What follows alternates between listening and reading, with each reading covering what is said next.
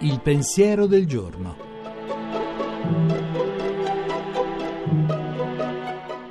In studio Giuseppe Savagnone, editorialista e pubblicista.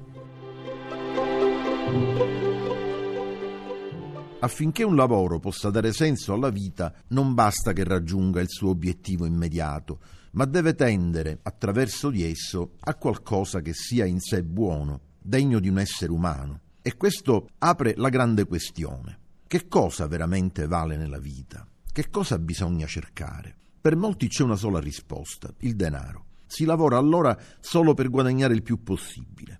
Nella nostra società questo è spesso il criterio dominante per valutare la bontà di un lavoro. Non ci si chiede allora se esso è veramente un'attività utile agli altri, senza cui la società sarebbe peggiore, ma come viene retribuito. Eppure siamo così sicuri che abbiano torto gli antichi detti dei nostri nonni, quando ammonivano che non sono i soldi a rendere felici. Certo, sono importanti e nei limiti del possibile bisogna cercare un lavoro che ne dia quanto basta per vivere dignitosamente. Però nessuno vorrebbe vivere la vita di Paperon de Paperoni, troppo abbarbicato alle sue monete d'oro per essere capace di spenderle, perché per natura sua il denaro è solo un mezzo per acquistare delle cose. Esso vale in funzione di altro e non può essere perciò il fine principale della nostra vita e nessuna somma di denaro può compensare un lavoro in cui non si crede.